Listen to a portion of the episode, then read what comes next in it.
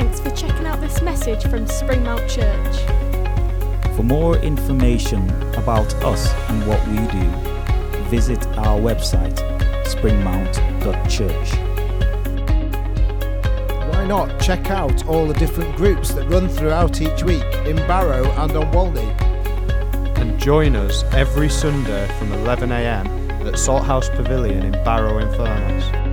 If you would like us as a church to pray for you, please email prayer at springmount.church. or sign up on our website for monthly news straight to your inbox. I think it's appropriate what we're doing today. Who's been to see the knife angel in Barrow? If you don't know what it is, then it's, um, it's a symbol of hope, I suppose. And basically, people from across the country have handed in blades that have been used in crime or that have been pot- potentially used in crimes, and it's been sculpted into an angel, and people have been uh, being asked to, to give give an amnesty of their blades so that we don't see stabbing. Now, if you've been to see it, it's massive and it's got the names of people written on some of the blades that have been victims. And the idea of that is that somebody has given something up in order to show hope. Yeah? People have given things up in order to point to love. So instead of hatred, let's see love. Instead of anger and violence, let's see peace and calm. And that's what that knife angel is supposed to symbolize. The idea is that you can see it and go, wow, what an amazing sculpture, but you can also see it and be drawn to think, actually, we need more love in our world. When young people are going out on the streets armed, there's something wrong, isn't there? So actually, I think it's appropriate that we start this when we see that knife angel because it's, that's something that's been given up. And I want to start this year by teaching on something that maybe many of us don't consider and maybe has had a bad name. And maybe some of us even get a little bit riled when we hear about it. Because start fast doesn't mean let's be quick. It means let's start a fast. As we begin this year, let's together as a church say, actually, we're going to choose to fast and feast on God. That's what a fast is. It's about turning your eyes off something that you normally have in order to focus and feast on God.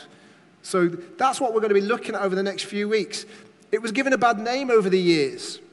For about 100 years in the 19th and 20th century, there was no books written about it at all because it had had such a bad name in the church because people used fasting for power or for vanity. They used it for power or for vanity. Let me give you an example. In the 80s and 90s, politically, there was quite a lot of hunger strikes, weren't there? What was the purpose of a hunger strike? Well, a prisoner would stop eating in order to try and get their way. They would stop doing something in order to twist the arm of the politicians, of the prison governor, in order to force their hand. It was about power. That was one reason why fasting got a bad name, because it was linked to that. Stopping eating in order to gain the upper hand, to persuade powers that be to change their mind, in order to twist people's arms. That's what people sometimes consider fasting to be. Or more recently, it might be about vanity. It's been part of fad diets, hasn't it? You might think, oh, yes, I'll have a fast because then actually I might get a flatter tummy and better abs. Maybe, you know, eating less cream cakes and sugar will be good for me, so I'm going to do it. So it became about ourselves. You know, there's the Daniel diet, the five to two diet, and it becomes something that's part of our everyday language. If you've, who's had something to eat before they came out today? Well, you've broken your fast. You've been asleep all night and not eaten, and you've broken your fast. You break fast in the morning. That's why it's called breakfast. Don't ask me about dinner and tea, Ian. No idea. But breakfast is a language thing, it's break fast. Having eaten nothing through the night, you can get up and have a bowl of Frosties because they're great. Okay? Or maybe you can have overnight oats if you're on Slimming World, or something to break the fast that you've enjoyed over the night. So I would like to encourage you. That's all I'm doing. It's not a commandment. I would like to encourage you and us as church to say, okay, let's have three weeks of a fast where we choose to fast from something in order to feast on God. There's nothing wrong with that. We'll look through it. If you're not interested, then maybe over the next three weeks you'll learn something about fasting. We're not just going to talk about who's given up this, who's given up that. But actually, maybe over the next few weeks, you can think, actually, I'll consider it for Lent. But I want us to look forward and focus on God. We've looked back at the beginning today, but actually, God is calling us to say, I want you to step into my will. And many of us will say, Well, what's your will? What is God's will for you? What does God want of you? Well, maybe we need to spend a bit more time focused on Him. So, actually, having that fast, if we do it right, should help us to feast on the one that matters. We're going to look at several verses today. A fast is a break from something so we can feast on God. Not a break so our body looks better, not to stop doing something to twist God's arm, not to say, God, I'm going to do this and then you're going to do this for me. It's not you scratch my back, I'll scratch yours, quid pro quo, none of that. It's about just us getting closer to God. If I said to you, who wants to get closer to God this morning? Surely all of us would want to put our hands up. Yeah, few, few, few encouraging people actually have put their hands up. That's really good. But if I said, who wants to get close to God? Then surely feasting on God is a good thing. Yeah? So that's the purpose of a fast. You know, it's not an ooh, that sounds like a good way to get my body back into shape after Lindor and Biscoff all Christmas. You know, I'm going to have to start mentioning other things in my sermons, okay? So, those of you who've been coming for a while, last birthday I got five jars of Biscoff, okay? I have finished them, and I've got three more now. I'm not complaining because I like it. But when I mention something, I got Lindor off St. Paul's School for playing the piano at their carol service. Big box of Lindor. I thought it was biscuits, and then I opened it and went, whoa. I love Lindor chocolates. I love Biscoff. I'm going to get distracted now. But but actually, it's not about, oh, I'm going, to fa- I'm going to fast so I can get back into the mood of things. I'm going to feast on God. That's the message I want you to hear today. It's not really fasting, it's feasting. It's not really fasting, it's feasting. It's not about looking spiritual on the outside either. Jesus told a parable where he talked about a tax collector and a Pharisee, the Pharisee being a religious person of the day, the tax collector being the person they thought of as being really the scum of the earth, really. And Jesus said this about the Pharisee, verses 11 and 12 in in, I can't remember chapter, I've not written it down now, but anyway. The Pharisee stood by himself and prayed, God, I thank you that I am not like other people. That's a horrific prayer, isn't it? God, I thank you that I'm not like other people, robbers, evildoers, adulterers, or even this tax collector. I fast twice a week and give a tenth of all I get. That was the Pharisees' attitude. Look at me. I'm fasting. I'm giving. Aren't I wonderful?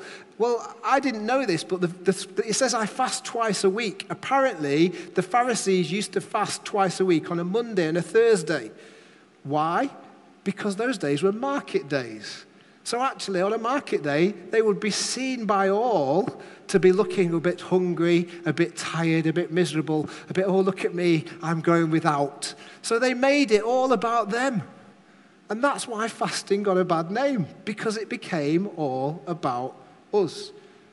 More people would hear about it, more people would see it, and it's not about twisting God's arm. So, as a church, I would love us to have a, a, start, to start fast. I wasn't sure which way around I'd put the words in for a minute.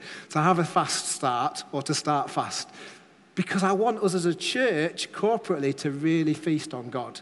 As we begin 2022, as we look forward to the next 12 months, I want to encourage you to have a think today and start tomorrow. I'm not going to come around and check on you. I'm not going to come around and look through your windows to see what you've got on your cupboards or whatever. I'm not going to do that. But it's about you saying, I'm going to choose to focus on God. John chapter 4, verse 34, Jesus said this My food, said Jesus, is to do the will of him who sent me and to finish his work. That's what Jesus says. My food is to do God's will. Matt Redman turned it into a song that if my food is to do God's will, then I'm hungry, so hungry. So this morning, are you hungry? And I don't mean are you looking forward to your dinner, Stephen Pacey. I can see you nodding. Are you hungry? Are you hungry? If my food is to do God's will, then I'm hungry. That has to be our catchphrase, if you like. It has to be our motto, our standard. If my food is to do God's will, then I'm going to do it. Jesus was all about focus on his Father. And if Jesus was all about focus on the Father, how more important is it for us? How much more important is it for us? feasting on who God is, focusing on the Father. So, do we want to know God's will? Ten of you, great. Are you hungry? Yes. Do we want to fix our eyes firmly on Him and be less distracted? Well, let's see how whether we can do this together. I want to invite us all to do it from now till the end of January. And on the last Sunday this month, I'd love to hear some stories of how people's focus on Jesus has changed. I'd love to hear from some of you privately, and maybe we can share that as a church. Not before we do it, and not go around saying, Look at me, I'm fasting, but afterwards to say the difference it made, to see how God has been closer to us, or we've been closer to God as we've, as we've feasted on Him to hear how people's hunger has been satisfied. So, what exactly is a fast? Some of you have come this morning thinking, I've not been to this church before. This is a bit of a weird one. But it's taught about in the Bible. It is taught. And before we look into details about it, let's see what Jesus, sorry, before we look into what Jesus said about it, I want to start with one fast that we all need. Okay? Every single one of us in this room needs. 2 Thessalonians chapter 2 verse 15 says this, "So then, brothers and sisters, stand firm and hold fast to the teachings we passed on to you, whether by word of mouth or by letter. Hold fast to the teachings of Jesus. Hold fast. There's one fast that every single one of us in this room needs to hold fast to the teachings of Jesus. And in Revelation chapter 3, verse 3 says this Remember therefore what you have received and heard, hold it fast and repent. But if you do not wake up, I will come like a thief, and you will not know at what time I will come to you. Hold it fast and repent. These are the words in Revelation of Jesus to one of the churches. Hold it fast and repent. The word repent means to turn from that way to that way. It means to turn 180 degrees. So to hold it fast and repent means to turn, to give up that, and to feast on that. To fast from the past, not a blast from the past, to fast from the past and to feast on his future. That's what it's saying. So every single one of us, as we start this morning, needs to hold fast to Jesus, yeah? That's what the first fast we all have to take is. It's no good saying, I'm going to I'm to focus on God and give this up. But the first fast is to hold fast to Jesus, to hold fast to his words, to hold fast to who he was, and to feast on who he is. If you've never made that commitment, then that's the first thing you need to do this morning. That's the first commitment we need to make to hold fast to Jesus, to hold fast to Him. Firstly, fasting was not a commandment. It wasn't ordered. There was only one fast in the whole of the Bible, in the whole of the Bible that the Israelites took regularly, and that was the, on the Feast of Atonement. That was on the Day of Atonement when they repented and were sorry for the things they did. They fasted for that one day. That was the only ordered fast, a day where repentance of sins was the focus. So, in other words, to hold fast and repent, to repent and hold fast. It's that way around, isn't it? Repent and hold fast. So, it wasn't ordered or commanded, but the apostles and the early church obviously recognized the importance of it. The apostles and the early church definitely fasted. And we're going to look at some of those over the coming weeks. How do I know that it was an important thing to do? Well, I think the thing is to look at what Jesus said.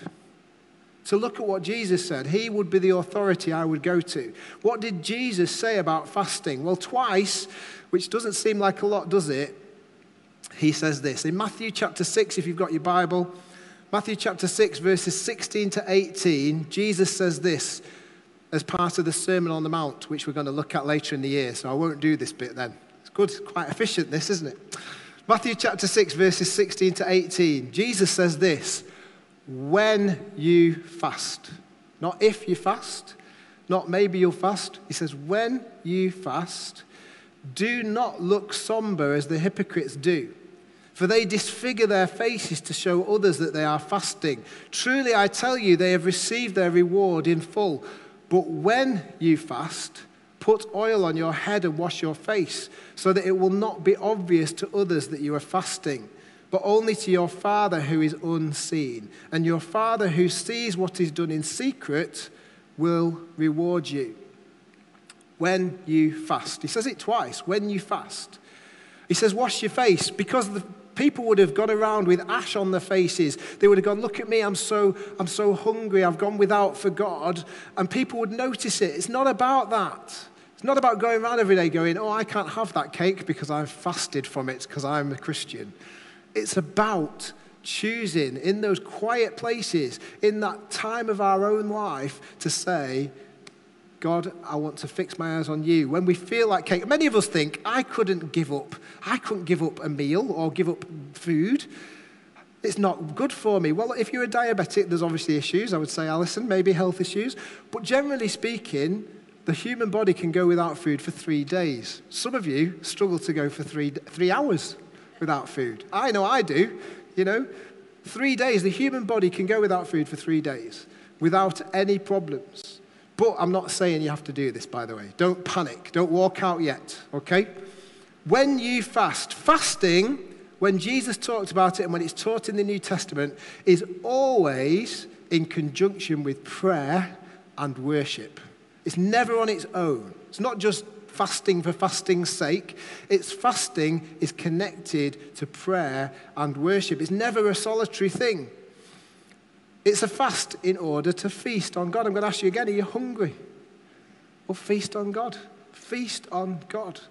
Over the coming weeks, we're going to look at some of the occasions where God's people fasted corporately together and why and what the outcome was. But the first rule of Fast Club is nobody talks about Fast Club. Okay? You're not supposed to go around saying, Oh, I'm fasting.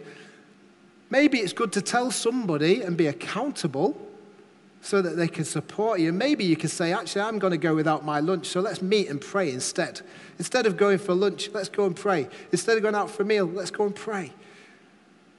But the first rule of Fast Club is we're not doing it for outward effect or sympathy, but for inward satisfaction and desire for God. Yeah? That's what fasting is all about. The message version of the same passage in Matthew chapter 6 says this. It should come up on the screen, I think. When you practice some appetite denying discipline, or maybe not, I did send you in the message as well. Never mind, it's okay. It's just jazz. When you practice some appetite denying discipline to better concentrate on God, don't make a production out of it. It might turn you into a small time celebrity, but it won't make you a saint. If you go into training inwardly, act normal outwardly. Shampoo and comb your hair, there's good advice. The message version has brought it right up to date. Shampoo and comb your hair. I struggle with the second bit. Brush your teeth. Wash your face. That just takes me longer. God doesn't require attention getting devices. Do you hear that? That's not what fasting is about, but that's what it became. That's why it got a bad reputation. That's why the church said, no, we're not doing that, because it's all about looking good. God doesn't require attention getting devices. He won't overlook what you're doing, He'll reward you well. God, doesn't, God, God isn't interested in you twisting His arm.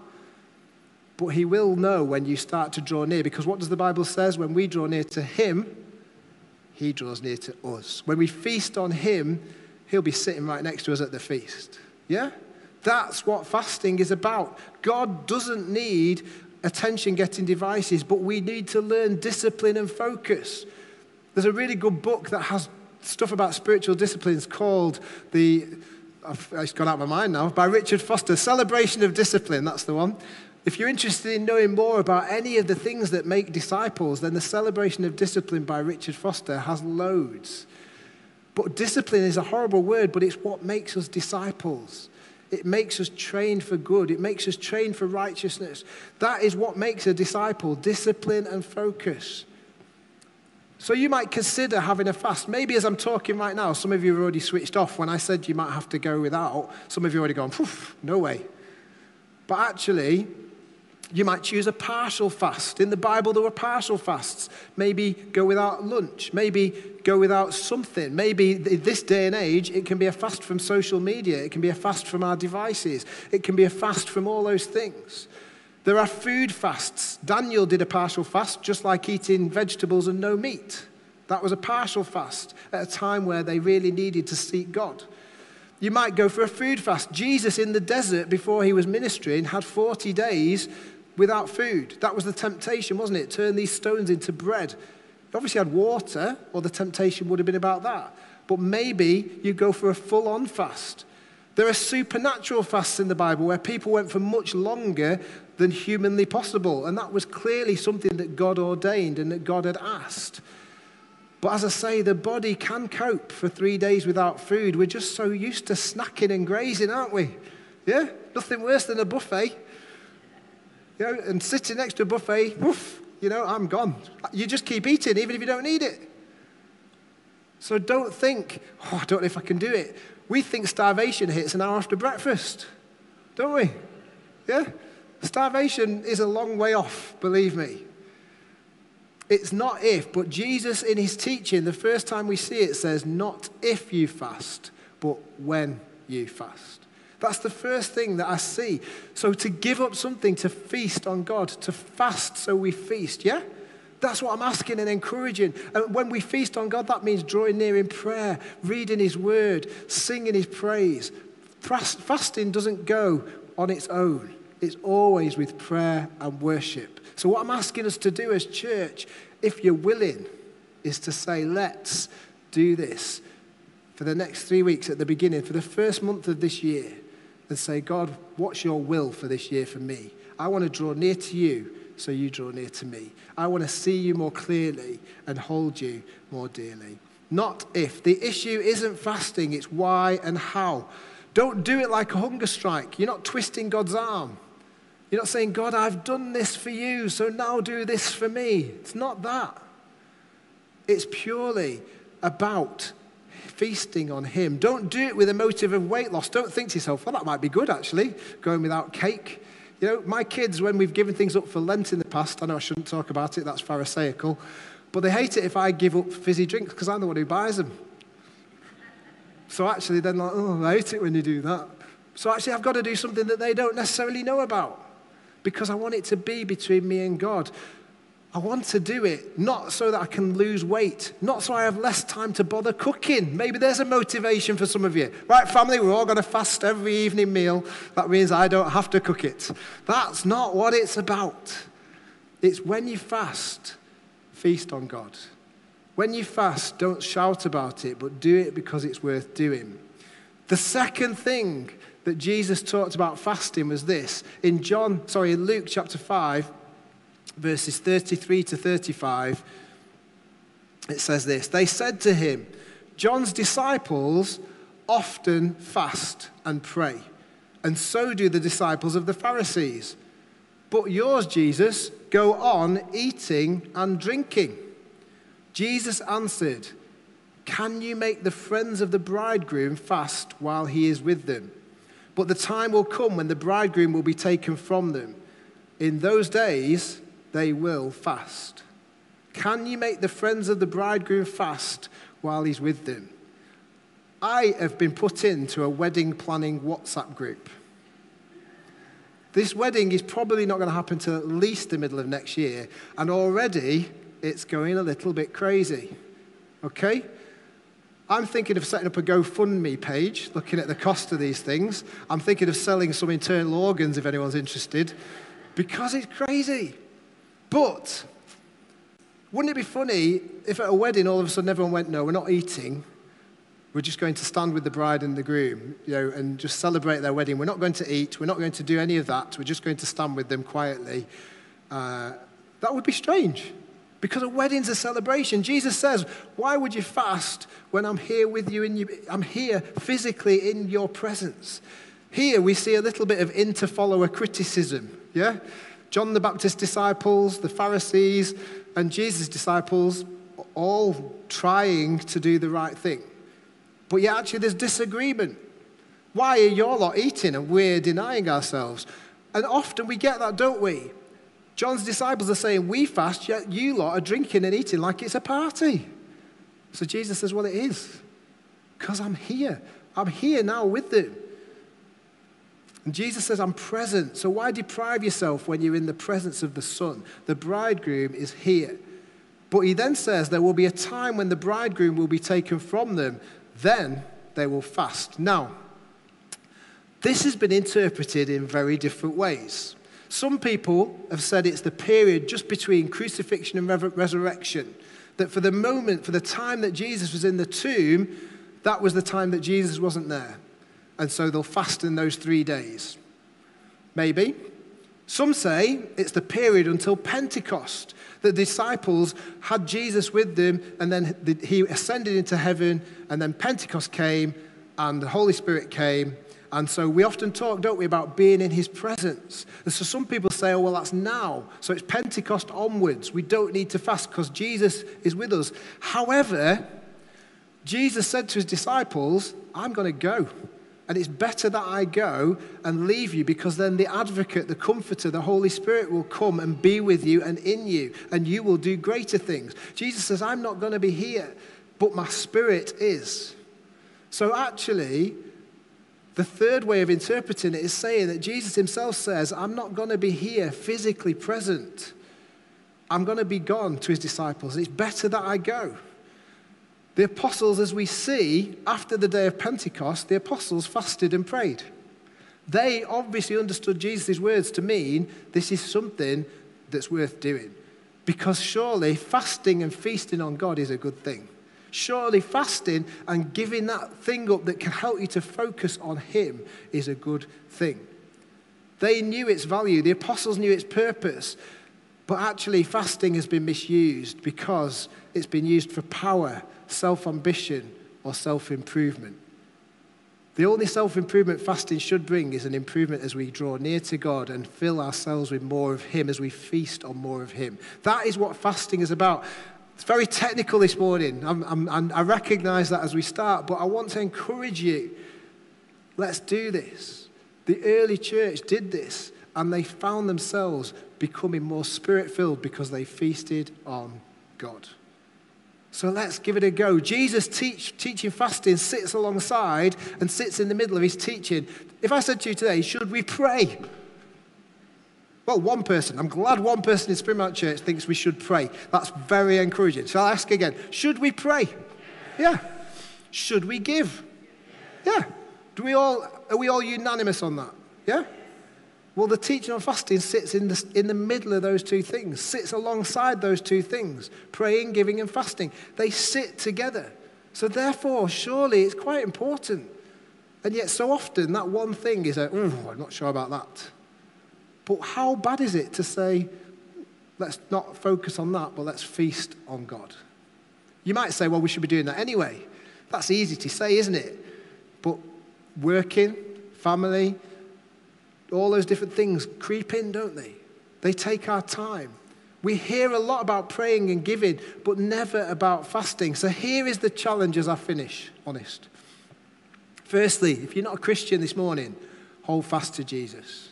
Hold fast to what he said. Hold fast to his teachings. Hold fast to his words and repent. Fast from the old and feast on the new. That's the first thing. Secondly, pray. Reflect on whether you're hungry today. I don't mean physically. Reflect on whether you're really hungry for God. And over these next three weeks, ask yourself, what could I fast? Write a journal each day. Start to write a little, get a little book that you can write each day, a prayer, and write down what you think God's saying to you. Write down verses that you've read that encourage you. Let's really use this as an opportunity corporately to get stuck into who He is. You know, I, you know, I love food, as you can tell. I love food. And if there's a plate of food in front of me, I don't want to wait for everyone else to get theirs. I want to get stuck in because I'm hungry. But we're polite, so we wait. I want to ask you today God is right before you. Do you want to get stuck in? He's the best meal you will ever eat, it says in the message version of the Beatitudes. Write a journal each day, write notes on your phone. Do it so that you feast on Him. Give the time you would use for that eating or that sleeping or that playing or that watching or that reading to hunger and thirst after God, to fast, to pray, and to worship. Yeah? That's what this series is about. The next two weeks, I'm just going to talk about issues where they've fasted and we've seen the results. Not going to get technical. But I want to encourage you that feasting on God is a good thing. To hunger after God is a good thing. To fast and pray and worship is a good thing. And we want to see how closer we get to the Father. Don't tell others about it unless you need them to hold you accountable to it. Maybe in connect groups we can share because that's a group of people. But it isn't about, look at me, aren't I good? It's about actually, I'm doing this. You don't need to say what you're doing. You can just say, I'm doing this, and this is what God's saying as you meet each week. Maybe have a friend you can meet with and pray. Pray about our church family. Pray about the vision we shared just before Christmas. Pray about the coming year for our town and our country. Ask God what His will for you is and be satisfied by doing it. That's what a fast is about. That's what a fast start is about. If you choose not to do this, then that's fine. But maybe over the next two Sundays, as we hear the impact that fasting had on God's people and their situations, maybe you'll choose to do it for Lent till Easter. Maybe you'll choose to look at this again. Or maybe do both. both. Because what did Jesus say? If my food is to do God's will, I'm hungry. If my food is to do God's will, I'm hungry. So, will you start this year with a fast? Will you start this year by holding fast to Jesus and looking forward to the future and how He is going to lead us? Let's pray. Father God, I thank you for your word. I thank you for the, the, the things you encourage us to do. And I, I pray, Lord, that today we won't get bogged down with the technicalities. But Father God, I pray that today we will choose to, to look at the next few weeks and say, how can I draw nearer to God? And it may be about more than three weeks. It may become a habit. It may become a lifestyle. It may become something we do and choose to do. But Father God, today, help us to ask the question what fast would you have me do? What would you have me do? Father God, help us to fast, to pray, and to worship. Help us to choose to put something aside so we can fix our eyes firmly on you. So, Father, I pray for anyone in this room who's never held fast to Jesus. I pray, Lord, that they will choose today to start that fast, to hold fast to who the Son is. And so I pray as this new year begins, I pray as a church we will know the benefits of our church family drawing nearer to the one who is almighty. In Jesus' name, amen.